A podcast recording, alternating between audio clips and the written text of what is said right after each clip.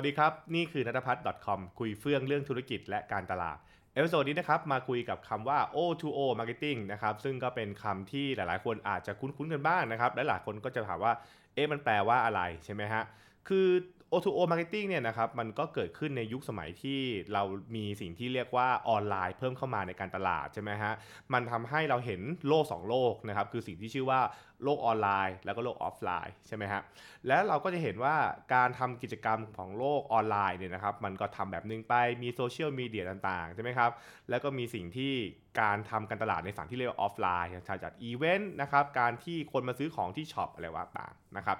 พอเป็นอย่างนี้ปุ๊บเนี่ยนักการตลาดก็พยายามถามว่า เอ๊ะเราทำยังไงให้ 2 โลกเนี่ยมันเชื่อมกันได้ใช่ไหมฮะ คือต้องต้องยอมรับก่อนว่ายุคแรกๆเนี่ยนะครับการทำ O2O marketing เนี่ยมันเป็นเรื่องที่ค่อนข้างจะยากพอสมควรนะครับ เพราะว่าโลกออนไลน์กับโลกออฟไลน์เนี่ยมันไม่ได้แบบเชื่อมต่อกันแบบง่ายเหมือนทุกวันนี้นะฮะหากเป็นสมัยก่อนเนี่ยนะครับทำคอนเทนต์ออนไลน์ก็เห็นคนกดไลค์กดแชร์ไปนะครับแต่ถามว่าเรา track ได้ไหมว่าเขามาซื้อของที่ออฟไลน์ แล้วก็ track ไม่ได้ใช่ไหมครับแล้วเราก็พยายามคิดว่าทำยังไงเพื่อที่จะ เห็นนะครับ เห็นเรื่องราวและความต่อเนื่องของไอ้สองสิ่งเนี้ยออนไลน์กับออฟไลน์ได้นั่นเองนะครับ มันก็เลยเป็นที่มาของสิ่งที่เราเรียกว่า O2O marketing แหละนะครับบางซึ่งสมัยก่อนเขาเรียกว่าออนไลน์ to ออฟไลน์ marketing อะนะฮะนะครับแต่ถึงจุดหนึ่งปุ๊บก็มีคนถามบอกว่าเอ๊ะเรากลับเป็นออฟไลน์ to ออนไลน์ได้ไหมผมว่ามันก็มันก็เป็นไปได้เหมือนกันใช่ไหมครับอะแต่พอไม่ว่าจะใช้เป็นออฟไลน์ to ออนไลน์หรือออนไลน์ to ออฟไลน์นะครับแต่ concept ที่เราเห็นภาพชัดเจนก็คือ มันเป็นเรื่องของการที่ทำให้โลกที่ชื่อว่าออนไลน์ออฟไลน์เนี่ยมันเชื่อมต่อกันให้ได้นั่นเอง ซึ่งสองสองโลกเนี่ยนะครับมันจำเป็นมากกับธุรกิจ หลาย ๆ ธุรกิจเลยนะครับ อย่างเช่นธุรกิจพวกห้างสรรพสินค้าต่างๆ ใช่ไหมครับ หรือแบรนด์ที่มีพวกว่าช็อปต่างๆ ด้วยเพราะว่าเราต้องเข้าใจก่อนว่านะครับ จริงอยู่ธุรกิจหลายธุรกิจ อย่างเช่นพวก SME บางรายเนี่ยนะครับจะเน้นเรื่องของการเปิดร้านขายของออนไลน์นะครับคือออฟไลน์ไม่ได้มีมีบทบาทอะไรเยอะนะครับเขาจะเป็นทำการทำการตลาดแบบ online marketing นะครับหรือ digital marketing ซะเยอะมาก แต่หลายธุรกิจร้านอาหารอ่าเป็นต้นร้านอาหารเนี่ยนะครับห้างสรรพสินค้าต่างๆเนี่ยเขามีสิ่งที่ชื่อว่า store ก็คือแบบว่าตัวร้านค้าต่างๆ แล้วก็พยายามหาวิธีการทำให้มันเกิดการเชื่อมโยงกันนะครับ ยุคหนึ่งเนี่ยนะครับ Facebook กับ Google เองเนี่ยก็พยายามที่จะมีการวัดผลนะครับ แล้วก็ทำโฆษณาเพื่อจะเจาะลงไปให้ได้ว่าเฮ้ยคนที่มาซื้อสินค้าเนี่ยคือกลุ่มคนที่ เห็นโฆษณาทางออนไลน์นะแล้วก็มาซื้อที่ออฟไลน์นะครับแล้วก็มีกระบวนการการทำ Data ต่างๆ มากมาย ซึ่งทุกวันนี้นะครับก็จะบอกว่ามันก็ค่อนข้างจะล้ำพอสมควรแล้วก็มีการเก็บข้อมูลที่ละเอียดลึกขึ้นนะครับแล้วก็นำไปสู่การสร้างประสบการณ์ต่างๆนี่นะฮะอะทีนี้เรามาให้เข้าใจเห็นภาพก่อนว่าแล้วไอ O2O marketing เนี่ยมันมีอะไรบ้างนะครับเอ่อถ้าเกิดเราพูดเอาเร็วๆแล้วกันนะครับก็คือในคอนเซปต์ตอนเริ่มต้นเนี่ยก็คือว่าให้คนเนี่ยไปเจอสินค้าทางออนไลน์นะครับก็คือ discovery ออนไลน์นั่นแหละก็คือ เพราะเพราะว่าเขามีสมมติฐานอย่างนี้นะครับว่า คนส่วนใหญ่เนี่ยนักจะในยุคปัจจุบันนะนักจะเจอสินค้าเนี่ยผ่านช่องทางดิจิตอลนะครับผ่านทางสื่อสังคมออนไลน์นี่แหละ เช่น search ไปเจอเปิดโซเชียลมาแล้วเจอเป็นต้นใช่ไหมครับ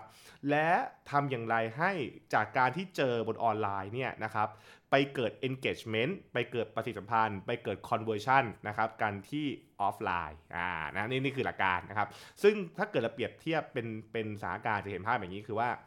คนเนี่ยไม่เคยรู้จักร้านอาหารใช่ไหมครับ แล้วก็เราก็ไปเจอรีวิวบนออนไลน์ต่างๆไปนะครับ แล้วเราก็เลยสนใจแล้วเราก็เลยเดินนะครับ หรือขับรถไปกินอาอาหารที่ร้านนั่นเองนะนั่นคือ engagement offline นะครับ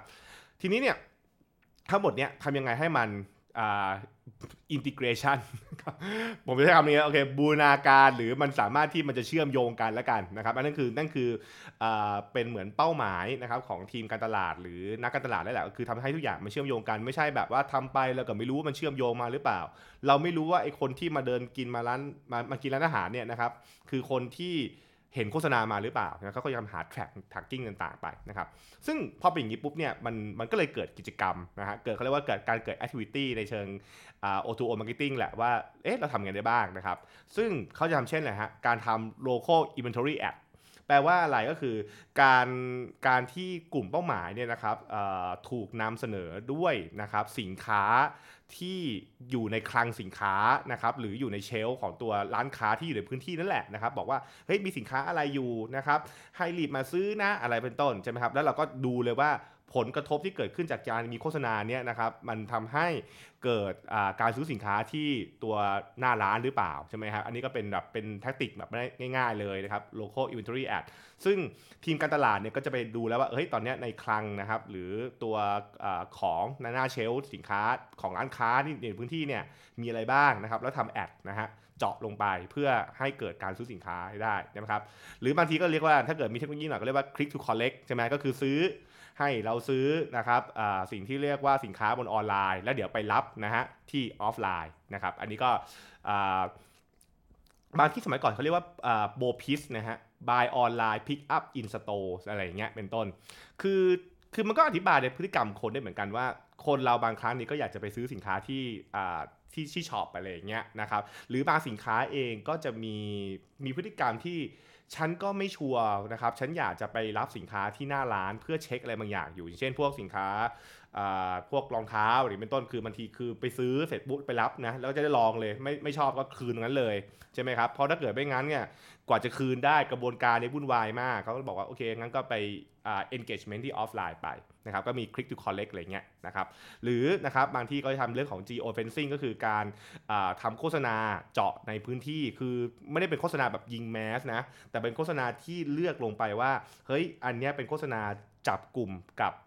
คนในพื้นที่ตรงนี้ ซึ่งก็จะทำได้ง่ายขึ้นในยุคดิจิตอลอย่างที่เห็นนะฮะคือ Facebook Ad เนี้ยก็เลือก Area ได้ใช่ไหมครับ หรือ Google เองก็เลือกแบบว่าเออ ขอเอาคนในพื้นที่อย่างไงเป็นต้นใช่ไหมครับ ซึ่งการเจาะแบบนี้ปุ๊บเนี่ยมันทำให้เป็นการ drive นะครับ conversion หรือ drive engagement ที่เกิดขึ้นเนี่ยกับตัว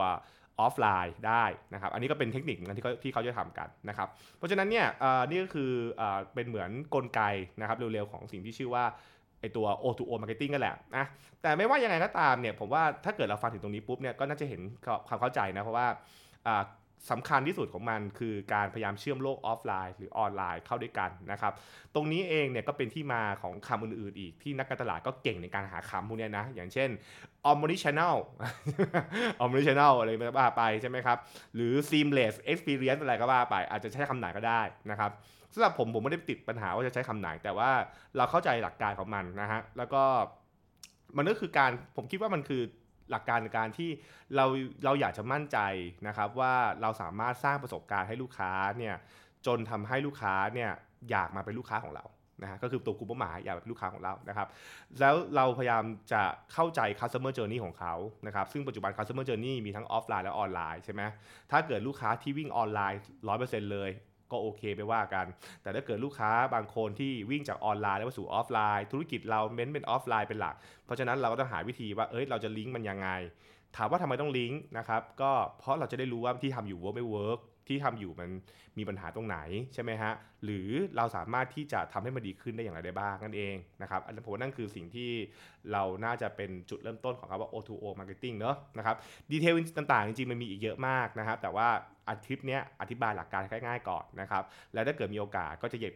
เรียกว่า component นะครับหรือส่วนประกอบอื่นๆ ของตัว O2O marketing หรือ omnichannel นะครับมาอธิบายให้ละเอียดหน่อยล้วกันนะครับและนั่นคือสิ่งที่ฝากไว้ในคลิปนี้นะครับผมติดตามกันได้เรื่อยๆนะครับทั้งทาง YouTube นะครับทั้งทาง Facebook อ่าพอดแแคสต์ต่างๆด้วยนะครับ แล้วก็ตอนนี้ผมมี t ิ k t o k ไปด้วยนะ ก็ไปดูกันได้นะครับนะครับและติดตามการไปสดหน้านะฮะสำหรับวันนี้ สวัสดีครับ